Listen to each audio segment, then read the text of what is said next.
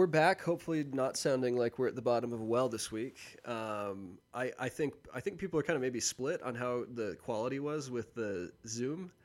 Um, I felt like it was fine. I think we want to do some episodes where we interview people in the future, so you might hear that again. But I think if it's just Dan and I, we'll try to do it with the microphones.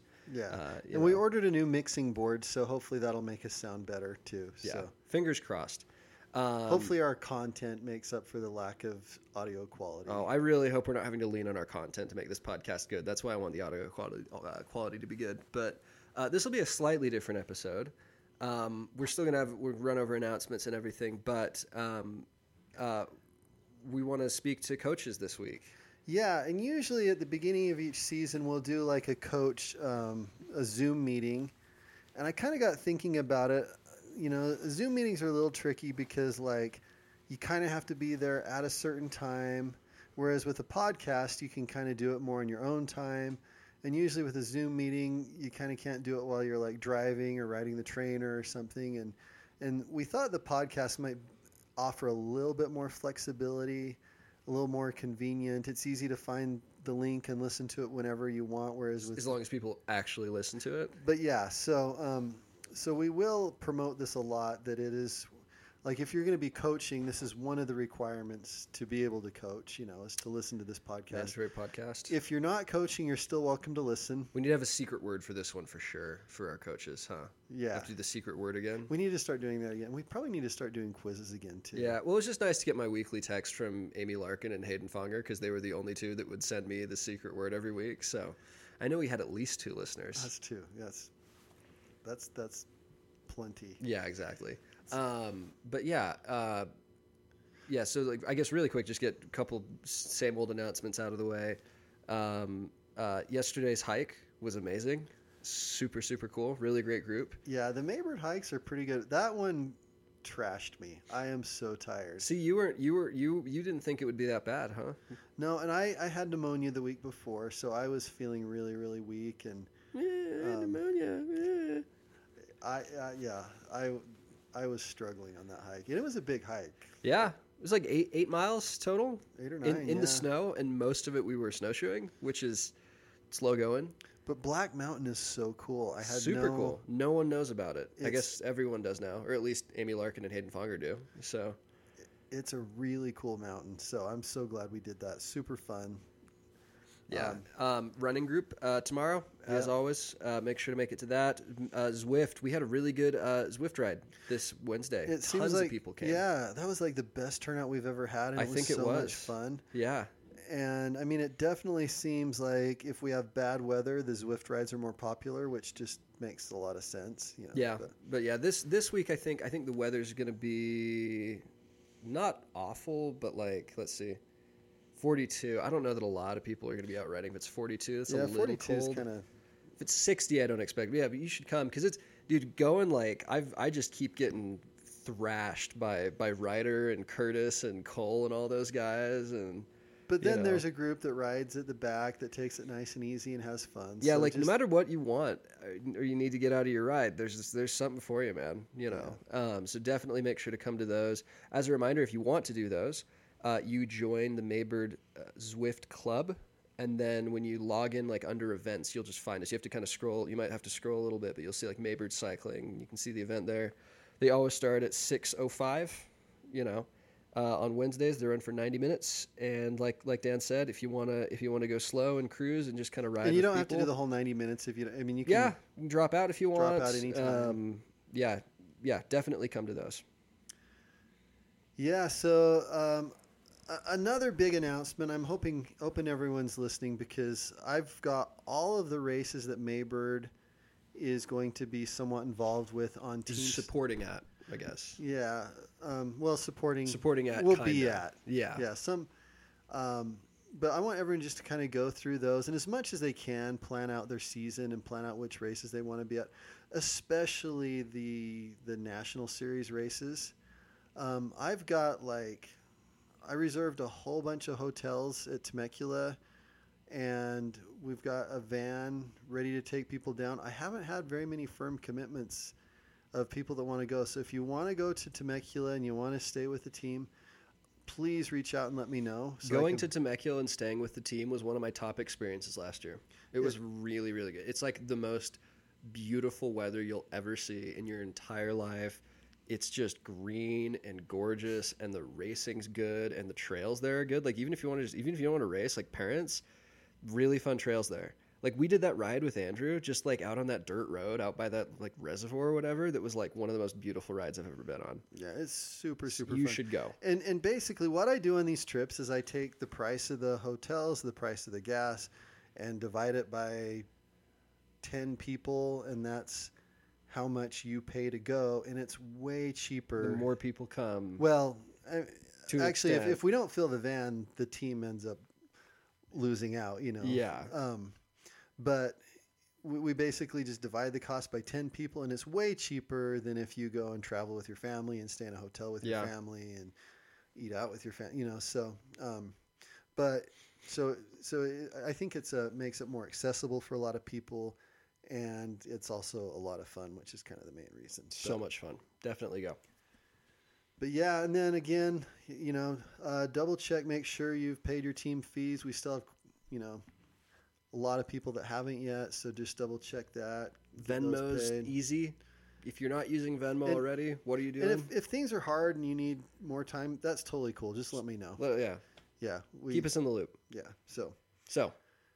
I think that's it. Just about it. Not a lot of announcements going on in February. I mean, professional road racing is starting back up. Um, nothing big, like no races you will have heard of ever. Um, but like before too long, we'll we'll start having like cycling news again, which I'm excited for. Um, oh, one last thing. In the next couple, and I know I kept I've, I've been saying this a lot. I've been really busy, but in the next couple weeks, I will be doing some kind of a bike buying uh forum or or clinic or whatever we want to call it. That'll be live. I'll get that on the calendar soon. That's the only other thing I need to plug. Okay. So so well should coaching. We, should we talk about coaching? And and I do want to know, like, let me know if you think this is good to do it this way, or if we should have done a Zoom meeting, or what your preferences are. I mean, I I do think this is probably more convenient, but I do hope that there are a few things that I want you to take note of. So if you've got something nearby that you can take a few notes with, I would really appreciate that. So we can pause for a sec while you grab something to take notes. Yeah. Do, do, do, do, do, do, do. So, um, so the Maybird season, well, the Maybird season's long, but at the same time, it's really short too. Yeah. I mean, the, because we can do stuff from like, from now until December, you know, mm-hmm. you know, we do, you know, like we do races, we do like our education kind of goes throughout the season, but our group ride season is pretty short because we really don't like to interfere with NICA and what the NICA teams are doing and so forth. Um, and so, so basically like really that time we have between like, between March and the beginning of June is pretty precious, and we really need to make the most of it. And sometimes, like last year, I know last year was really, really tough with the weather, and we um, could basically ride from early May to June, you know, like, you know, and I think there were, there were a lot, there were quite a few people that were disappointed with that, you know, and, um, but again, we had some coaches that got really, really creative and were riding out in the Jordan Parkway and, um, just doing whatever they could. And I, I just thought that was awesome that, um, that, that people were creative and kind of made lemonade with lemons or whatever. And so, um, but I'm really, really hoping that, that we just make this season just as awesome as we can make it. I, I really want it to be the, the best season we've ever had. And so, um, the reason we do these, these training meetings every year is really just so we're all on the same page. I mean, you know, Maybird represents several different high schools. Um, Each high school might kind of have their own way that they like to run their group rides and so forth. And we just kind of want to make sure that there's some continuity between the different Maybird groups, and, and that we're just all on the same page. And yeah. Fundamentally, because you're always going to put your own spin on it a little bit. Oh, absolutely. And that's um, totally fine. And that's, that's great. But like, and, and it's, and obviously I think the first consideration is always going to be like safety. Right. Um, but then beyond that, like Dan said, just kind of some, like, people are kind of getting the same experience, you know, um, to, to a certain point, no matter who they're riding with. Um, yeah. And before anything else, thank you. Thank you so much. Like, we were not short on coaches this year. But you know what? Cool. We had like, just about the perfect number. Yeah. Um, like, people are so willing to volunteer their time, and that's awesome. So thank you guys for that. Yeah, I was actually really excited about the level of quality of people that volunteered to coach, and um, really, I really experienced appreciate it. We riders. do, we do still have some some needs, and we'll talk about those. Um, we we have a few groups that will hopefully we'll have some parents that can kind of help out, but we'll talk about that in a bit. But thank you so much for, you know, really, if it weren't for our awesome coaches. One, Maybird wouldn't be as cool as it is, because Joe and I aren't cool. It's our coaches no. that are cool. Oh, yeah. And understatement. And two, we just couldn't do it, period. You know, there's so thank you, thank you, thank you for being willing to help out and make this awesome. So, so let me uh, first start out by kind of explaining how, how the groups are organized. Um, so each group, we have our different groups, and they're all kind of based on d- abilities. So, you know, in, in theory, the, the group would all have a similar ability, could kind of ride at a similar pace and, and stay together and so forth. And, and just so you know, how I actually do those groups is kind of the formula I, I, I use for most people is I take their, um, I'll take their top three N I C A results and average them and kind of use that as a basis to compare different people. I usually don't look at the state results um, just because they, they tend to be kind of outliers a lot of times. Um, and so that's kind of how I put people into groups, and it seems to work pretty well for the most part. You know? Yeah, I think nine times out of ten it's right. And like occasionally there's a kid who's an anchor or a kid who's just way, way too good for the group, and we can shuffle things around. Yeah. But like, generally, I think we're we're pretty good. I say we as if I have anything to do with it. Generally, I think Dan's pretty good at, at getting kids in the right yeah, spot. Yeah, and so and so each group has what I call I call there's some group coaches and then their assistants. And I've made it so each night there's two group coaches, and then however many as, assistants as we can get. Um, some of the group group coaches do more than one night, and some just do one night. But each night, hopefully, there's there's two group coaches there a night. And the group coaches are, so let me just kind of explain what their job is. And, and on that spreadsheet that has all the different groups, and I send out a link to the coaches earlier, and I'll I'll put another link to that um, on the group coach on the on the coaches TeamSnap. Um, but On that on that spreadsheet, there's there's people with their names highlighted. Those are the group coaches, and the group coach responsibilities are, one, they're just they have one or sometimes two nights a week that they just set aside, and they plan on having a ride that night, you know. And I, I select coaches that have, you know, a lot of people like in their application say they couldn't really commit to certain nights because their schedule's kind of crazy.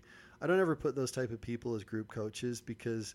The there group, has to be like the reliable. Yeah, the group coaches. Monday I need and to know Wednesday, that like I will be doing a ride. Exactly, like every Tuesday is your night to lead a ride, and I just don't have to worry about it. You're just planning on doing that, or right. every Tuesday and Thursday, or every Monday and Wednesday. You know, you just have nights set aside that you're just planning on taking care of it. So, um, and so once the regular season starts up, the group coach on Sunday is going to. I have a spreadsheet that I send out, and everyone is supposed to decide where they want to ride, when they want to ride, and fill it out on that spreadsheet. And and then they would send out invites to their group. They and they have they have access to TeamSnap so that they can actually send out invites. So the group coaches take care of that. And it used to be I would actually used to I'd, I'd make a spreadsheet, and I would kind of assign people the place where they would ride and the time and everything. And, and, but last year I actually just kind of found it was almost better just to let the coaches decide, and they just use that spreadsheet so they can just kind of see where other people are riding.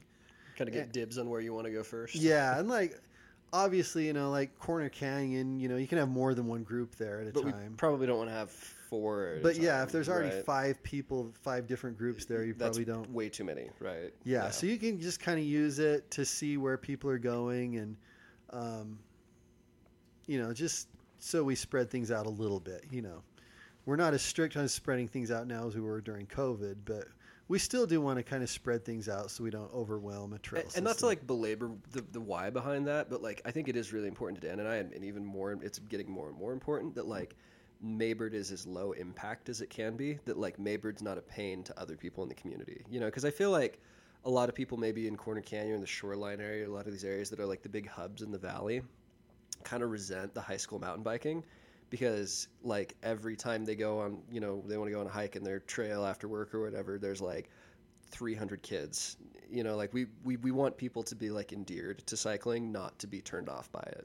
So keep that in mind as, like, a guiding principle with all this stuff. Like, that's why we're so up on, like, trail etiquette and making sure we don't overwhelm trails and stuff and making sure that we have, like, good interactions with other trail users and stuff. Like, in all of this, just remember that's, like, a really big deal for Dan and I. Absolutely. And also group coaches, when you're planning your ride locations, get creative. Like, oh yeah, don't just do Corner Canyon and Shoreline every time. Like, no, try new places and and also kind of pay attention to where your kids are coming from. Like, if you've got some kids from Bountiful, mm-hmm. occasionally go do a ride in Bountiful. Mm-hmm. Like, I honestly think it helps prevent boredom and burnout to do rides in a multiple locations. Like early season when Shoreline and Corner Canyon are what's dry, even then do different stuff in Corner. Like there's a lot of different places you can start a ride in Corner Canyon. You know, you could do like the backside of Corner Canyon. You could do, uh, you know, you don't have to start at like the horse park every single time. Yeah. Right. Um, and the same goes for Shoreline, like those big hub trails, you know, and the other thing is like, I do a lot of recon just being like, oh, I've never ridden here before. I'm going to go ride it and see if this would be good for a group ride and then schedule a ride there. Like, as long as it's, like, a fundamentally safe place to go, we don't care. You know, you can have rides. Yeah, this rides. Is up to you. Yeah, this and, is at your discretion. And there's some coaches that are really, really good at that. Like, Brady and Bart and Amy are really, really creative. With... Oh, Bart. yeah, but Bart's Bart's creativity is not a problem, let me tell you that. Like, they're really creative with where with where they will do their rides and, um, you know, so. But, again, like, if you do have some kids that live in, like, Bountiful or Draper or maybe schedule some rides in other areas too, just to kind of help them out a time or two, you know? So just yeah. kind of, but yeah, but I think just mixing it up is really important. I think, I think kids that ride the same place every time are just destined to get bored before too yeah. long. So part of the beauty of cycling is you get to see a lot of cool stuff. Yeah. Um, another responsibility for group coaches is to just make sure you have adequate help for your group. Mm-hmm. And by adequate, um, you don't want like five dads riding behind your group every time, just taking up more trail space, but you want a couple, you know? Um, yeah. Like you don't want to have situations where it's like one coach and fifteen riders. Like that's a safety problem. Yeah. You know, you have to be able to like, I don't know what the perfect ratio is, but you have to be able to like be individually accounting for kids, making sure kids aren't falling behind, making sure that like, you know, there's someone to sweep. And ideally too, like I always, I, I think it's like when, when I, like I'd have Xander that would ride with my team. I wanted to make sure there was someone else who could sweep so that Xander could ride in the middle and a bunch of different kids could get to descend behind Xander and watch him ride and learn from him and stuff. So like, you know, like Dan said, if you have five dads and three riders, that's overkill, but yeah, enough, you have to have enough. Yeah. And if, if, If you need my help in arranging that, let me know. But um, but you'll just need to work with the parents of the kids in your group, especially mm-hmm. our youth coaches. Like our yeah. our youth coaches are going to need to make sure that there's, you know, that there's at least a parent riding along with you in case something bad happens or something. So, so to clarify, Dan, we don't want situations where there is an eighteen-year-old rider leading seven kids and that's it. Well. I, Yeah. Like we, there, there needs to be like, you know, there, we, we really want there to be some kind of, now that said, we also want the adults to give kids the chance to step up, even if they're shy, even if that's like the first time they've ever had any kind of leadership, we want them to have, you know, have them be the one that gets everybody to come over in the parking lot and run over the plan and lead the ride and make decisions and stuff. But we just want an adult to be there as like a backstop. Exactly. You know? Yeah. So give, give them room to step up. Yeah. So, um, Another another duty of the group coaches is to to make sure that like skills clinics happen, mm-hmm. and for the for the youth coaches, we're going to have you teach the skills clinics for sure. And what we're going to do is we're going to do, one of the first things we're going to do is we're going to have a clinic for those that would be or interested in doing their own clinics. We're going to have someone come and, and just kind of show the basic hinging and braking and cornering techniques that we teach. And our goal with that clinic is to teach you how to teach your kids. And anyone, any of the coaches that think they'd like to do their own skills clinics would come to that. Um, other than that, we do, we will have, um, we'll talk about this more in a second, but we do have some people that can go to, for the old, for the coaches teaching, working with older groups, we have some people that can come to your group and help with clinics there. So we'll talk about that in a second. But as a group coach, you're responsible to make sure at least two clinics happen.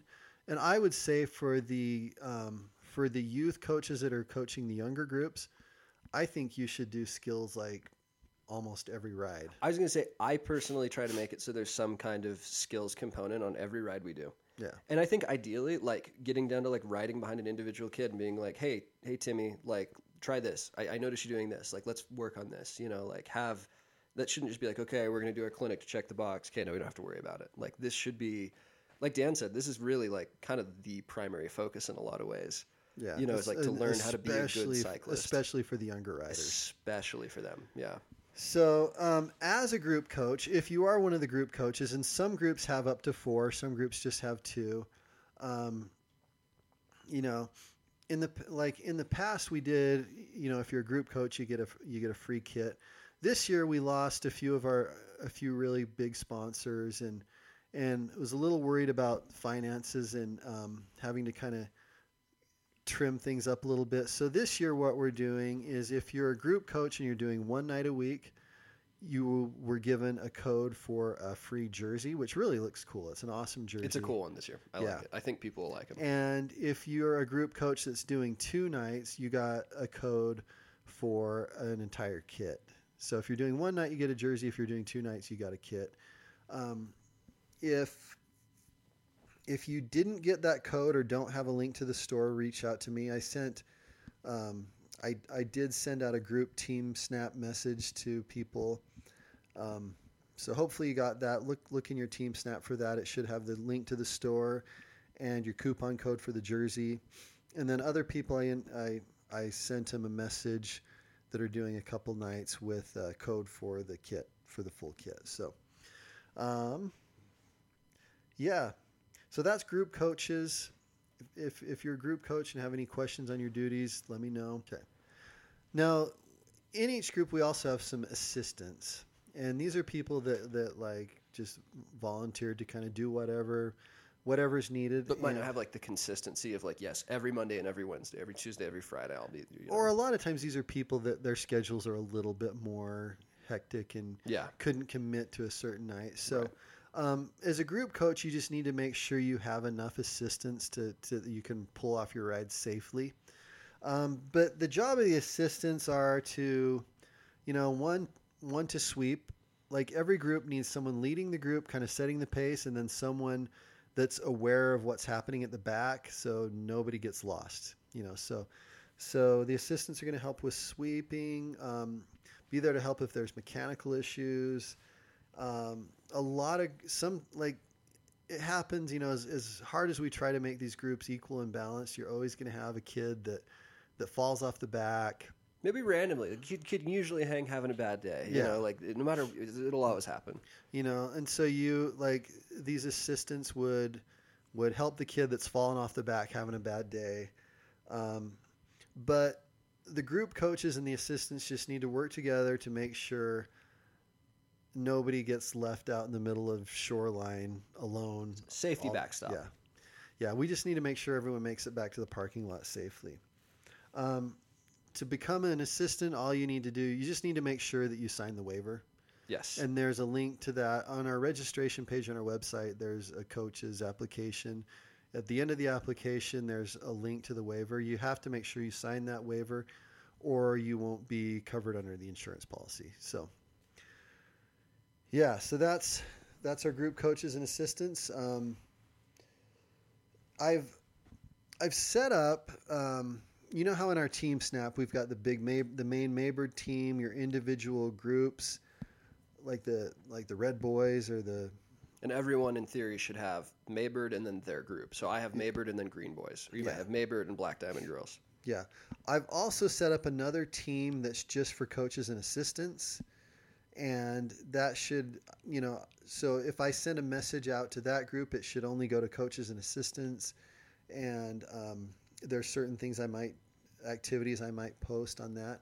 So make sure you have that, that you can see that as one of your options in the app, that you can, one of the teams you can toggle between. Um, I'll also use that as a as a place to post some links that we're going to be talking about today. Um, so make sure that you that you have that. So um, in order to become a legit coach for Maybird, there's a few things you need to do. And I want to make this easy so it doesn't take a whole weekend like it takes to do the N I C A stuff. Um, but we also need to cover some bases and make sure we're, we're diligent and so forth. But, uh, the, the first requirement is going to be, and, and this is something you might want to start writing down. Yeah. Okay? So this is, get, get out your pen and get out, get out your notes right now. So the first thing that's going to be required, we, bleh, required is that you listen to this podcast. Okay. Yeah. This is our training podcast. It takes place at the Zoom meeting that we did last year, and then live meetings we used to do. And again, in the past, give us feedback if we prefer doing a Zoom. We can do it in the future. I hope, I like you said, I think this is kind of easier. I think it's a little more convenient. So check this box. You're already doing that. Okay. Congratulations. Yeah, if you're hearing that, you're already doing it. You just need to let me know. So that's the first thing. The second thing is we're going to do another first aid refresher class. Yes. I think with first aid, where we're people that don't do first aid every single day, all day, every day, we tend to forget a little bit about it, and it's really good to just year after year have those things fresh in your mind. And um, so we're going to do a first aid class. Look for that soon. So that should be coming soon. So for and for our coaches that are under eighteen, those are the only two requirements. Yes. Okay. So our coaches that are older older than eighteen. Um, You're going to want, you're going to need to do the safe sport through U S A Cycling, and I'll explain how to do that. So, um, everyone, to do the safe sport, you're going to need a U S A C membership, and that's free. You just go to the U S A Cycling website. Um, I think most of the coaches already have a U S A C membership. Um, Figure out how to log on if you already have one. If not, it's really easy to create a membership. It's it's not that hard to do. Um, you know, jot down in your notes your password and login stuff, you know, so you, you can find it every year. Um, everything that you're going to do, you do through the, your membership page, okay? So when you so you're going to get your membership set up. And if you wanted, you can, you know, if you do want to get a racing license, you would add that to your membership. You don't need a racing license. Um, that's something that's different. Uh, so you go into your membership profile page, and if you go down, there's going to be a couple sections, and they're pretty easy to find. Um, but one of them is going to be your safe sport certification status. And I need to renew mine. Mine says I have it, but it's expired and I need to renew it. There's a little box. There's a little thing I click right there to renew it. Renew it from your membership page. I think it just makes it easier. And so the, um, I believe that it's it doesn't cost anything. I think there used to be a cost, but I don't think there is anymore. I don't think there is anymore. Um, It only takes like half hour maybe. Which is considerably less than like N I C A. Yeah, it's not. And it actually, I thought it was pretty, really good. Like what? So for people who haven't done it, what does it run over? Just, I mean, just like appropriate, um, you, you know, just appropriate behavior when you're working with youth athletes and so forth. You know, it's um, just really, it's good guidelines it's good and guide. stuff. Yeah, I think it's it's good. Like if you've ever done Boy Scouts, I remember it was kind of a similar thing growing up where it's like it's like you really shouldn't be giving a rider, a, an underage rider, a ride home all the time on your own alone. You know, yeah. like alone. Like you shouldn't be doing this and, and this and this, like, and just, and like, we, we want to make sure, like, listening to this, because all the coaches on this, I pretty much all the coaches have a kid on the team. And you can understand that, like, there's a significant amount of trust that you're placing in some other adults to go and take your kid and teach them a sport, right? Whether it's soccer or this or whatever. And we just want to make sure that, like, everybody feels safe and comfortable. There's, you know, like, uh, just kind of avoiding any potential problems in that department. Yeah. So, like, this is like a, absolutely, you have to do this, you know, and it's not that hard. Like Dan said, it's thirty minutes of your time. Well, and they're have. really trying to get U S A Cycling Club teams um, more up to date on their safe sport. So, right. Yeah. It's, and it's, it's not that big of a deal. So, no. so yeah, you get a membership, you log into your membership. There'll be a section where you can click on to renew your safe sport.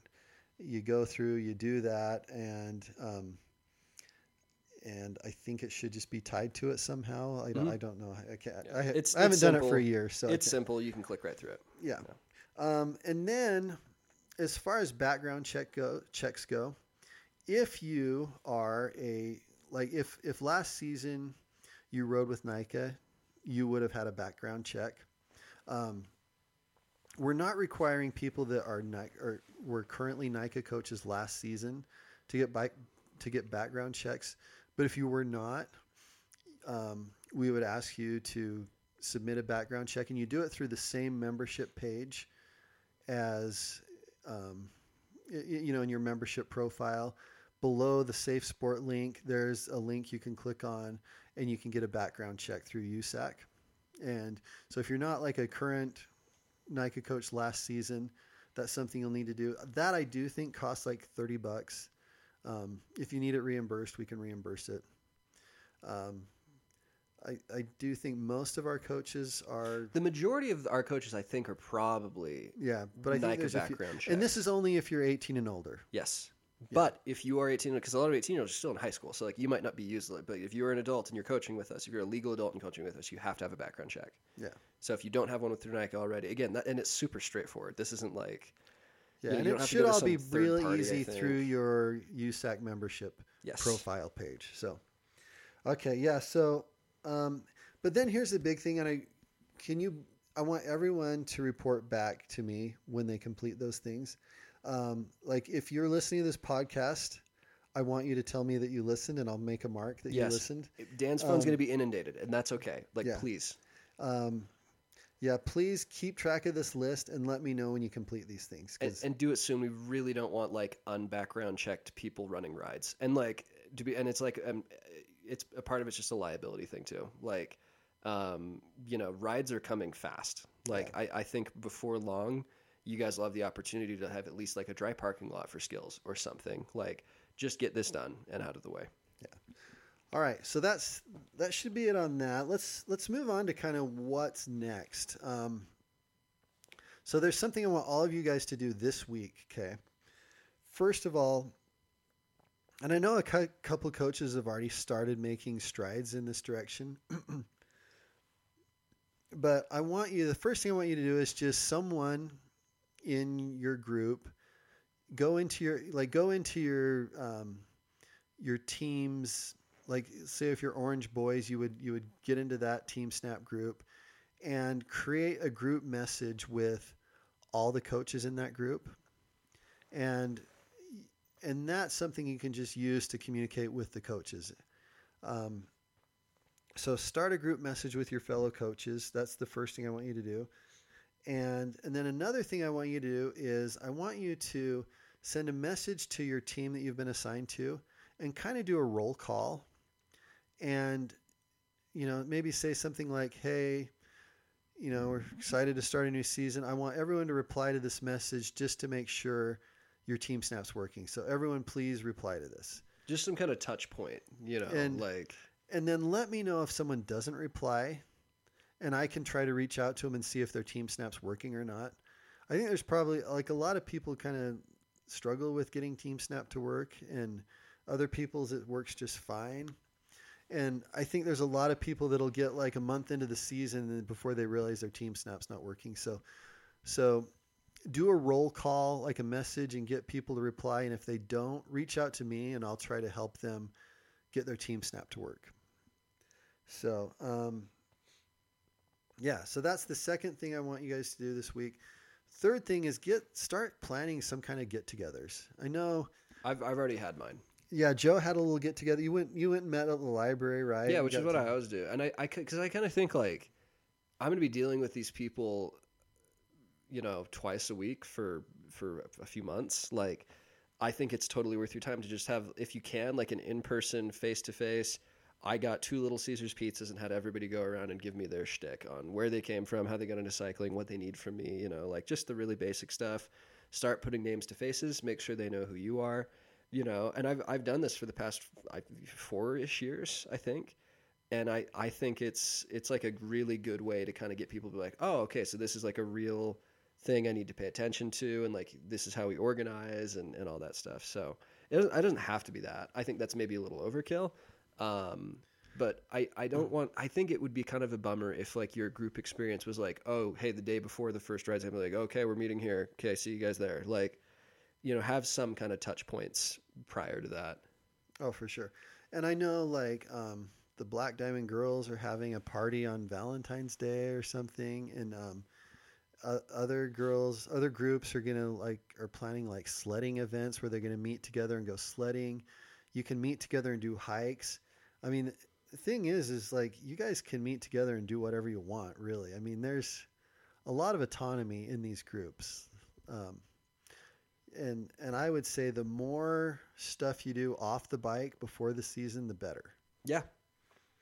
So, yeah, because it, it really is important to have interactions both on and off the bike. And so, um, yeah, so that's something. Let's let's get those balls rolling this week. Hopefully that's something you guys wrote down and are planning on doing. That's something I'd love to hear if you've done and how that's going. Um, so, so rides, like probably, you know, The the number one question I get asked is when do rides start? And the the answer is it depends. But I would say, um, as far as you guys go, rides start as soon as you want. Like you could you could schedule a ride in a church parking lot tonight if you wanted to. Like you, you can you can I I, you can I think it. I'm not going to yet. Um, you know, just cause like, I think it's a little cold. It's still pretty dark right after work, you know, like I, I don't think that you can, I, we don't realistically expect people to start rides this week, maybe not even next week. When it gets warm and you have time, even if, and I told my guys like early season, I'm, I'm going to host rides whenever, like my, my group's going to ride on Tuesdays and Thursdays in the main season. But I told my kids, I'm like, if there's a, if there's nice weather on a Monday, I might throw something on the calendar. And if you can come, great. And if you can't, that's fine. Like there's no, maybe there's no expectation to come early on, but you go, I mean, get your background check and stuff done. Like do that today, get that out of the way and do stuff as soon as you want, do whatever you want. Like if you want to take your kids on a hike, if you want to take them to an archery range, I don't care. Like whatever it is you want to do, like you're empowered, go and do it. Yeah. So my advice would be just get out as much and as soon as you can. Yeah. Um, I don't think that the, as far as like when we're actually going to send out the spreadsheet, I mean, that might not start until like April, but, but during the month of March, let's really try to get like at least, at least try and knock out our, our clinics during March. Yeah. You could, y'all, you need a dry parking lot for that. That's it. Yeah. You like if you, if you have access to some dry trails for that, beautiful. Awesome. You don't, you don't need it. You can do clinic stuff. Like as soon you know. as if you know a grassy field, like a, a school grass field that's dry enough to do a clinic on, we can do yep. it. Yeah. So, um, so yeah, we'll want to get those, those going soon. So just earlier, the better though.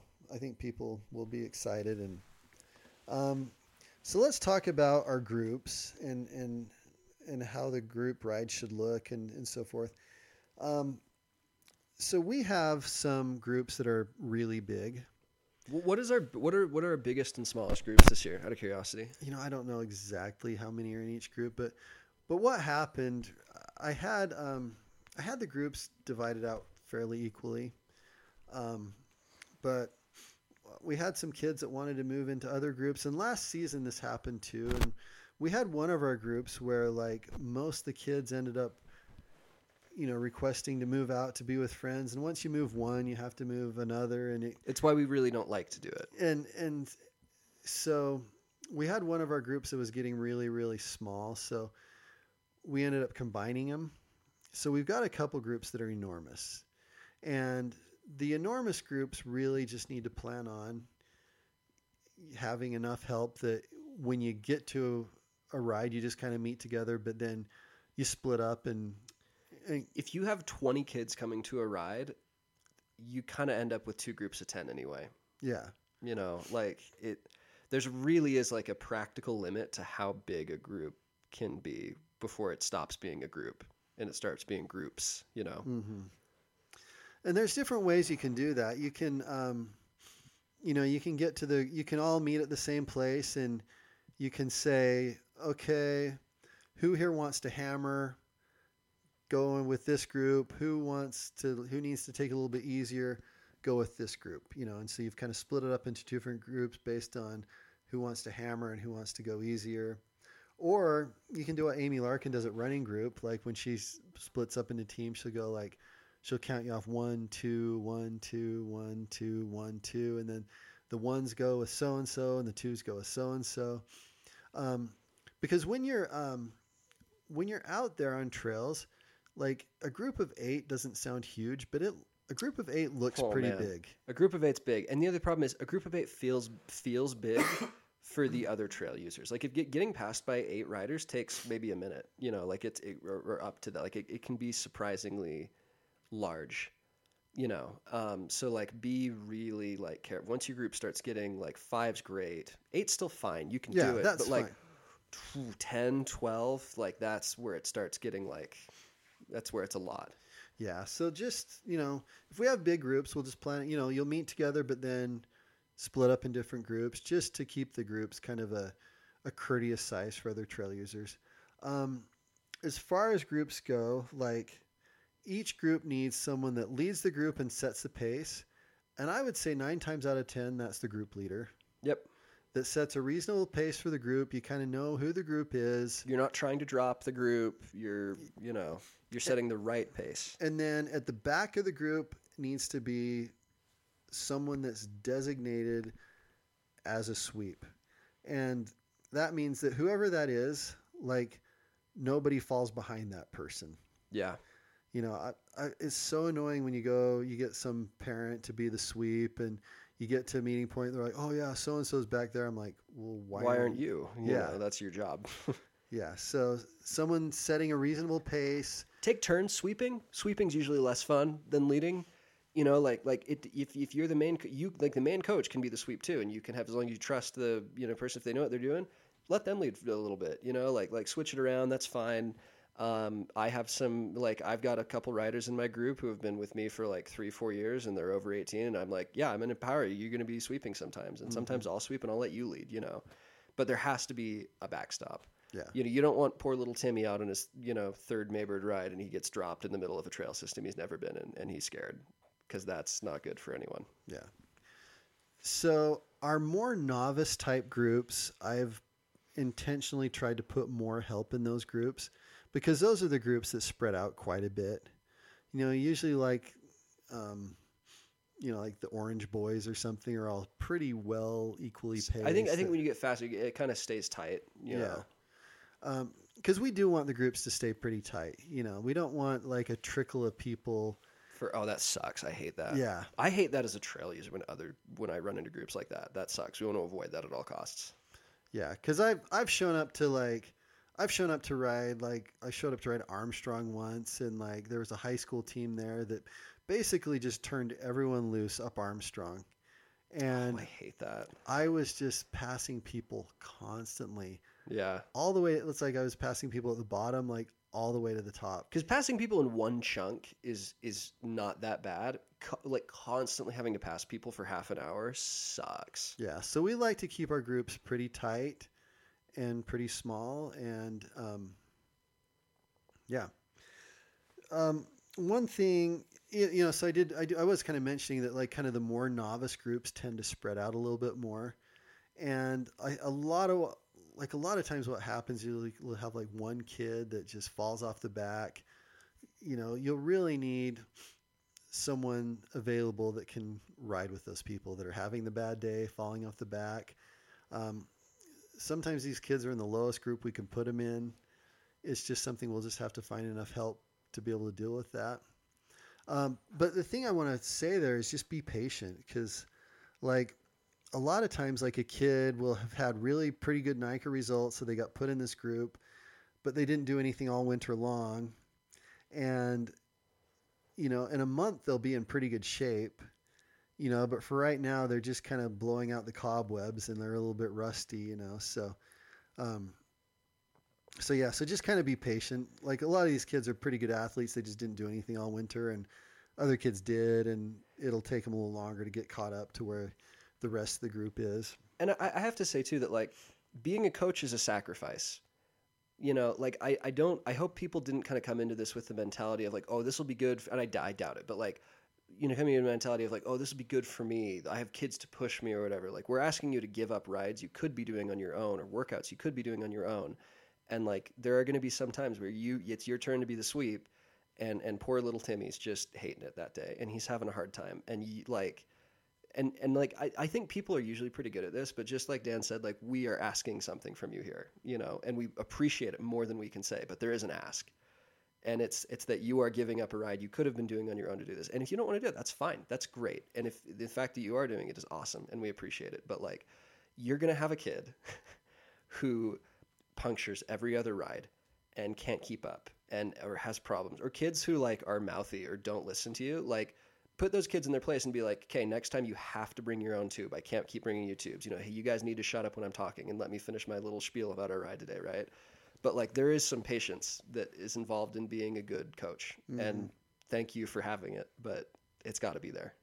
Yeah, your number one priority can't be you're there to get your workout. No, and if if you need that, like, I think for a lot of people, like, We, we we struggle to get youth coaches sometimes because they are so throttled between work and school that they barely have time to ride on their own. And, like, that's fine. Like, th- this is this is a sacrifice. So so thank you for that. But, you know, bear that in mind. Yeah. So, and again, we've mentioned this before and we can't mention it enough, is as group coaches and assistants, one of your biggest priorities is to emulate our team culture. Yes. Which is cool, friendly, pleasant people out riding their bikes. Like, we really do want to be just the kindest, best trail manners. Um, we don't want our fun to ruin anyone else's fun. No. So running into a Maybird group should be a pleasant experience. Um, we should be polite. We should have the best, most courteous trail manners. And that's probably one of the most important things you can be teaching, is you're constantly teaching, you know, yielding right of way, um, getting way off the trail and letting people by, whatever you do, riding in control, yeah. not, not bombing down places where, that are crowded and, you know, just like whatever you do creates a permission structure for your kids to do the same thing. So if, if you pass someone like a douchebag, then your kids are like, oh, well, my coach does that, so it's fine.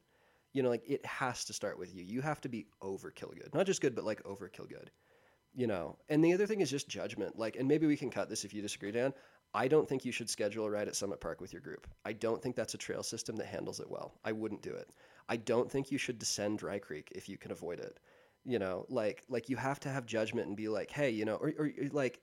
It's it's six p.m. on a Friday. Dry Creek's going to have like fifty people climbing it right now. Taking a group of fifteen guys down it would suck for everyone involved. You know, like, again, like a trail like, like Summit Park or a similar trail, you know, like I, I don't think that can handle a big, large group. Or if you end up in a situation like that, be overkill nice. You know, like, don't give anyone it. Like, a lot of people, the baseline is going to be that they're mad. Their baseline is going to be mad because you're there. You know, and, like, you can't avoid that all the time. We're going to antagonize people by being on some of these trails, but, like, you have to go so overboard to make sure that Maybird is a good thing for people, that it doesn't bug them. Absolutely. And and usually a lot of the feedback I get is always positive, but um, let's keep it that way. That really kind of transitions me into another point, too, is just, like, um, appropriate risks. Yes. And I think especially for our youth coaches listening to this, this is listen up. Yeah. Um, you really need to know who you're riding with and what they're capable of. And things that are easy for you can be very difficult for other people to do. I, I think a lot of people don't realize how good they are. Yeah. And how easy, like they can easily ride things that are terrifying yeah. for other people. So really know your group and know what they're capable of, because like, yeah, everyone sign a waiver, but our waiver isn't robust enough to cover people for just gross negligence. Yeah. You know, that's if, actually a really good point.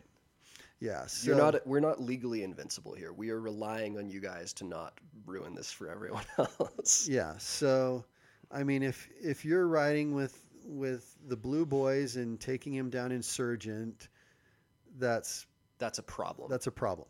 Yeah. And there's just a lot of, but there are really a lot of trails that you're probably fairly easy for you that might be challenging for some of the people in your group. So just be super aware of the people in your group, and, and just know that improvement comes incrementally. Yeah. Like throwing people at the deep throwing end. Throwing me down Red Bull Rampage would not make me a better bike rider. No. Yeah, exactly. Yeah, like these these improvements, and we're gonna. This is actually gonna be a, an upcoming podcast. So we're talking about improvements, but they are they need to be incremental, and they need to be appropriate, and just um, just use good judgment, and don't jeopardize your and I, yourself I, from a legal standpoint. And and a, a thing I want to throw out is like your kids. It's not their job to make good risk calls at the end of the day, and like there's a huge amount of peer pressure on these rides. So if you're doing something, you can't rely on your kids to be like, okay, this is too big for me. I'm not going to do it. Because a teenage boy, when he sees a bunch of other teenage boys riding the thing, he's going to ride the thing too. And he might be putting himself in danger. Like it's your job to make sure that you're, you know, like, like the environment is there where they're going to basically do anything you ask them to. And that's bad. And like, I think you should set an expectation with your riders too, that we do want to push people. We do want you to improve. And, and like, I'm not saying you can't put riders in situations where like, okay, this is, I've, I haven't done this before. This is new. We're going to, but like, you have to use good discretion and not put kids in environments where they're going to feel pressured to do something that they're highly likely to get hurt on. Um, and like highly likely to get hurt on for me is like one time in ten you're crashing. That's, that's way too much risk. Mm-hmm. I like w- when I ride, I'm, I'm dealing with like, you're crashing one time in a thousand doing this. One time in ten's too much. So, um, yeah, you have, and you know, especially for, and like, this is going to be an adjustment for you youth coaches. You're going from one side of the stage here to the other. You ha- you can't just like be in on the fun. Like there, you, you know, if you're, if you're coaching a team, part of that is, is that we're trusting you to be the grown up and say, okay, we're not going to do that. Or like, and, and to create an environment where you tell kids like, it's okay to walk this if you don't feel comfortable. And then like, like I, I come down on kids who make fun of kids for walking stuff. I've had that happen two or three times and I'm like, dude, we can't have that be the environment here. Like if he wants to walk it, that's fine. That's- 'Cause at the end of the day, I want him getting back to the car in one piece. It's like Lee McCormick always says, you should never do anything that you feel uncomfortable with. Yeah. But you gradually improve your skills so mm-hmm. that you're always doing things that you feel comfortable with. But, yeah. Um, and along this, you know, one, one of the biggest things I think in risk mitigation is that we do prioritize proper skills training. Yes. And that's kind of where I was, I was going to next is with clinics. Like, um, clinics, I think, it's going to make everyone a better rider, and it's going to remind us all of good basic techniques that, that I get sloppy. I, I, I've been to more clinics than anyone I know, and I get sloppy on my technique. Oh yeah, all the time. You know, I don't think that, I don't think practicing the basics can be overdone. Um, but clinics is also a good way to kind of mitigate some risks because, like, if you know, if something happens, at least we know we've taught good principles. And, yeah. you know, if that kid was too busy to come that night. To... Or, you know, and if your kids are taking gross risks and being idiots, like that's not always in your control. You're going to have a boy who hucks himself off something too big and crashes. Like that's going to happen, but you, you can't be the root of that behavior mm-hmm. and you need to make every effort you can to prevent that. Yeah. So, so with clinics, and we mentioned clinics earlier, I'm just going to go over it again. Um, we're going to, again, we're going to, as soon as we can, hopefully then if we have a warm day coming up soon, we're going to, we're going to have a clinic that teaches our coaches how to teach clinics. And that's the purpose of that clinic. And in that clinic, we're going to talk about like hinging and cornering and braking. We're also going to talk a little bit about some bike fit issues to look for. Um, and then especially the youth coaches, will be able to teach skills to the co- to the groups they're working with. Um, we're, we also and, and for the um, for the older groups, if if the coaches want to do the skills training, they can. We we do have um, we're going to be we've got a co- couple coaches lined up that c- can specifically help teach clinics, teach the groups, but we really want to make sure this is a huge priority. Um, and I think as a minimum, each group should plan on doing two clinics at least. Yes. And I think the junior groups should do more than that. So, um, yeah. Another thing throw out there real quick is I really like to try to get the groups to do like an early spring. We call them training camps, but they're really not. It's really just like a big kind of epic meetup ride. And this is only for the older high school age groups. Um, you know, I wouldn't really encourage like the blue groups and the silver groups to, to do these, because we don't really, I wouldn't want them to do these before they've had some skills training. Um, but try and plan as early as you can in the season, some type of a big epic early season ride, and, and we'll just kind of call it the training camp. A lot of people like to do these in Saint George, and these are just meetup rides. They're not like required that people come, and you don't really have to get, especially like, if it's in Saint George, if it's like a yeah. travel thing, yeah. you don't have to get like group accommodations for your team or feed them or anything, you know? Um, if you do buy treats and refreshments, let me know and we can reimburse you. But, um, But yeah, you can do meetup rides in Saint George. Other groups have actually done them out in like Eagle Mountain or Antelope Island or something too. But um, just try and make opportunities for that. It's super fun. And um, and then another thing that I, I'm I've been thinking a lot about lately, and we're kind of nearing the end here, so just bear with us. Um, One thing I, I might, I want to do differently this year, and this is just kind of a thought I had. I was, I was listening to, I was actually listening to Fast Talk, and they had some, some youth coaches on. They, they did track, you know, and one of the coaches said something that really, really stuck with me, and I've been thinking about a lot, but um, she said, you can't become what you can't see. And I thought that was a really, really interesting concept. And I got thinking about like, um, you know, one thing that's cool about this, how, how big Maybird is, is we can split up into these individual groups that are really, really perfectly matched and so forth. But I think one thing that that kind of lacks is like, I think of like the NICA teams that are smaller that kind of all meet together and have like, you've got like your beginners there with some superstar varsity rider there. And like these beginner riders get to see that superstar varsity rider there and get to kind of look up to that and, and be inspired by that and want to become that. And I'm like, you know what, that's super cool. And I think that's something that a lot of the bigger teams that really have to split up, like that's something they're kind of missing out on. So one thing that I feel really strongly about this season is I want to do a little bit of interspersing just occasionally. You know, like this isn't a commitment that would be, it might be a, a bi-weekly commitment for some of our riders. I actually want to intersperse some of our Black Diamond girls and our Pink boys into some of these other groups, not even as coaches, just as someone that's just there riding along, just so some of these more novice riders can, can be around some of the more advanced and, you know, riders, just to kind of experience being with them. Just to see how they ride their bike too. Yeah. Like I've had the, oppor- I've had a lot of really fortunate opportunities to ride with some like world-class bike riders before. And just to like, just riding with them is, is good for it. Like, that's why I mentioned earlier that like, I love when Xander was able to like ride in the middle of my group when I had the luxury of having, I could lead and have a coach in the back, and people could see just like the fine ways that like a really good cyclist operates a bike and moves their body and moves on the trail, you know. Or like like with Andrew, you know, I don't want to blow up his ego any more than I need to, but like I've heard a lot of people say like, holy smokes, I got to ride with Andrew, and that was really good for me because I could see that like, wow, this is how a really fantastic bike rider operates a bicycle. So like that's, I mean, it's it's one of those things where it's hard to like explain why it's valuable.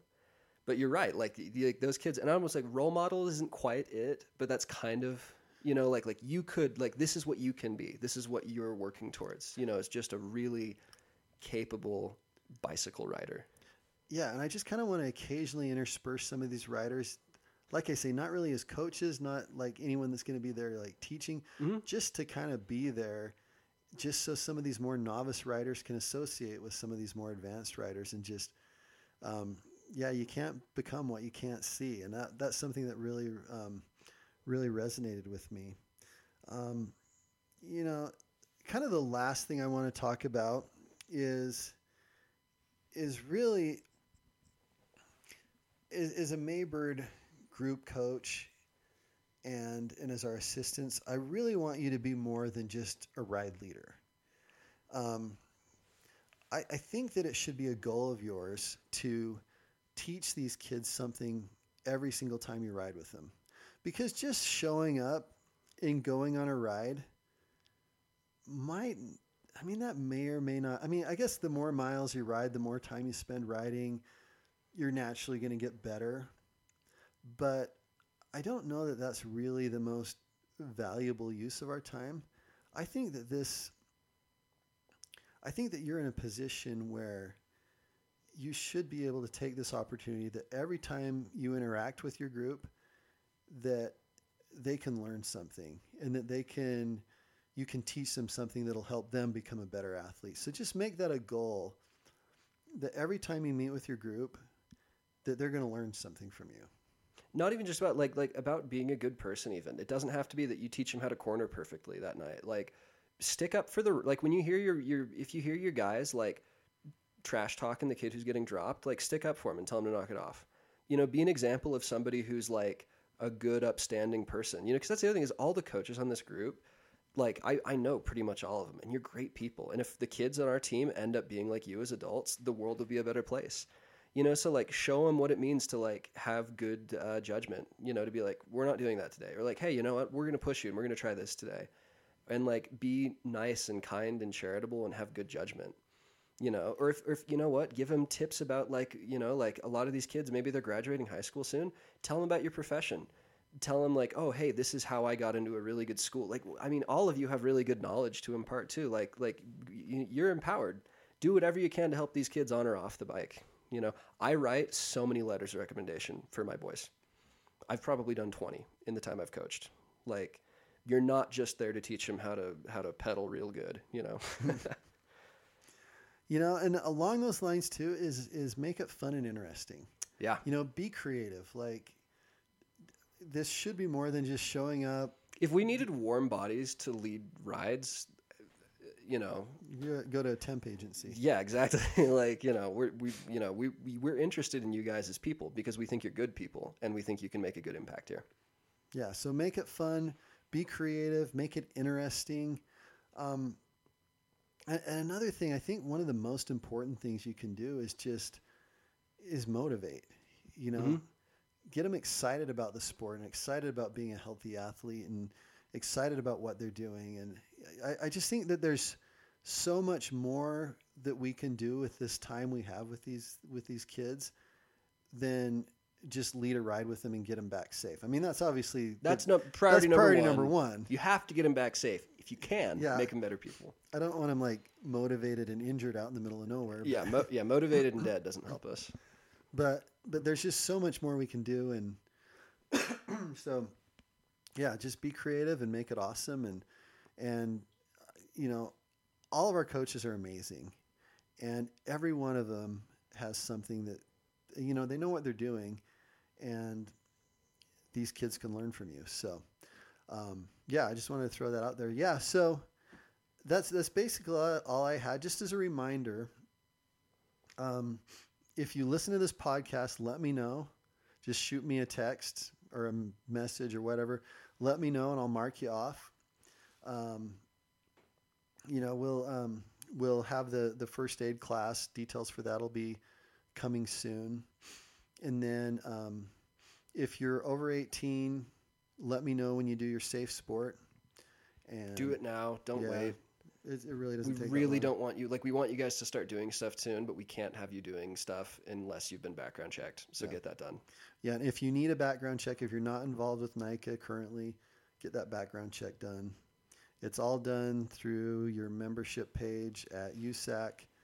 And I guess finally, I just want to say thank you so much. Thank you. Oh my gosh, yes. For uh, like. Our, our we've we've just got seriously some of the coolest coaches ever, and I'm sometimes just amazed at what these coaches do for these kids. Like, they just go above and beyond, and thank you, thank you, thank you. So, I guess should we have should we do a secret word just for fun? Oh yeah, what should this? Oh, let's see, what should the secret word be? Cookie skillet. So a reference to earlier, Dan was showing me how excited he was that you could cook a cookie in a pan.